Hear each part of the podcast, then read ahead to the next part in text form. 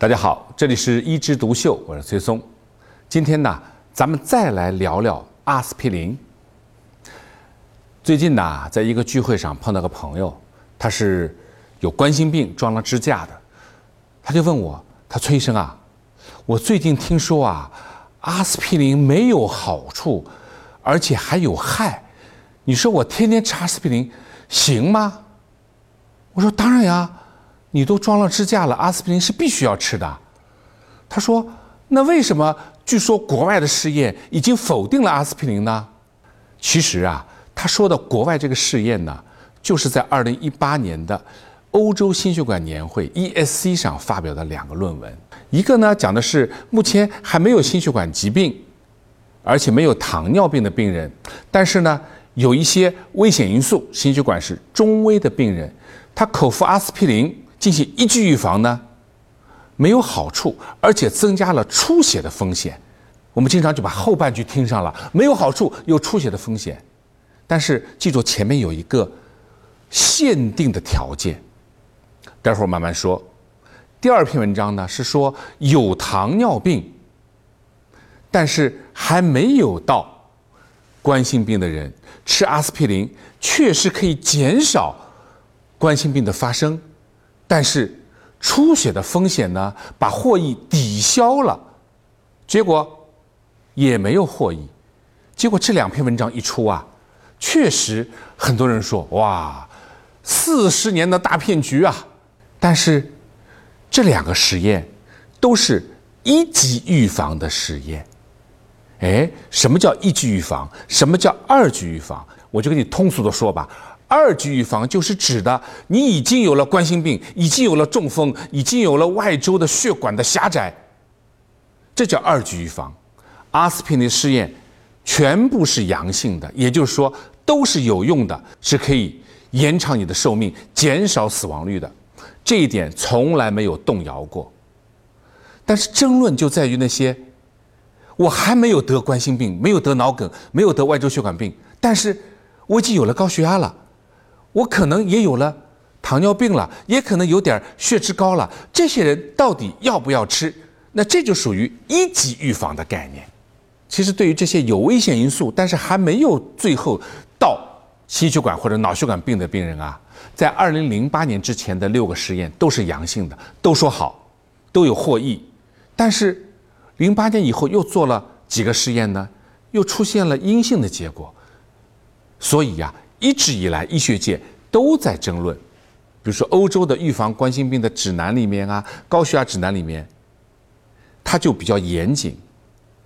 这些没有被确定的就不推荐你吃阿司匹林，特别是二零一八年的高血压指南里面，他就把那些高血压病必须要吃阿司匹林这一段呢拿掉了。美国呢？以前呢是相对来说是宽松的，他认为，哎，早点吃有好处，早点吃有获益，可以预防冠心病的发作。但是今年以来啊，他也是开始往眼里收了。为什么？证据不足。其实咱们中国啊，在二零一三年乃至二零一七年就发过一个中国的心血管病的预防指南。那这个心血管预防指南啊，就是针对那些还没有得冠心病、中风的病人，有五类人群啊，要吃阿司匹林。第一种啊，就是十年 ASCVD 大于等于百分之十，什么意思？就十年内你得这些冠心病、中风、外周血管病的机会超过百分之十。它其实根据你的危险因素，包括年龄。包括家族史，包括抽不抽烟，包括你的血脂高不高，包括有没有糖尿病，包括血压高不高，血压控制的好不好。那大于等于百分之十呢，说明你很有可能得冠心病或者中风。那么这些人他的危险度就比较高，那我们就应该吃阿司匹林。第二点啊，是糖尿病大于五十岁的人群有哪些选择需要吃？哎，为什么把糖尿病单独列出来呢？因为糖尿病和冠心病的关系啊特别的密切，所以糖尿病大于五十岁的病人，刚才说的那些危险因素里面，只要有一个，你就必须要吃阿司匹林。第三个呢是没有糖尿病，只有高血压，血压呢控制的还可以。那这些人到底要不要吃呢？那么剩下的三个危险因素里面，如果你满足两项，就要吃。第一个，男性大于四十五岁或者女性大于五十五岁，说明年龄稍微大一点了。第二，抽烟。第三，那个好的脂蛋白、高密度脂蛋白比较低的人，这三项里面有两项你符合，就要吃。第四个呢是慢性肾功能不全的病人。那么第五点呢是针对除此之外的情况，有五项里面大于四项的人。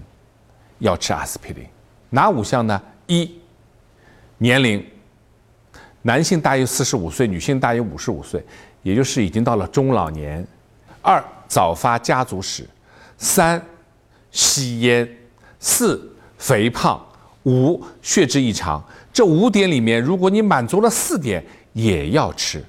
除此之外啊，你可以不吃阿司匹林。也就是说，如果你单纯的血脂异常，要不要吃？不需要。如果你单纯的血压异常，要不要吃？不需要。所以有了这个以后啊，我们就有的放矢，有章可循。其实啊，做一个药啊，就有它的适应症和禁忌症。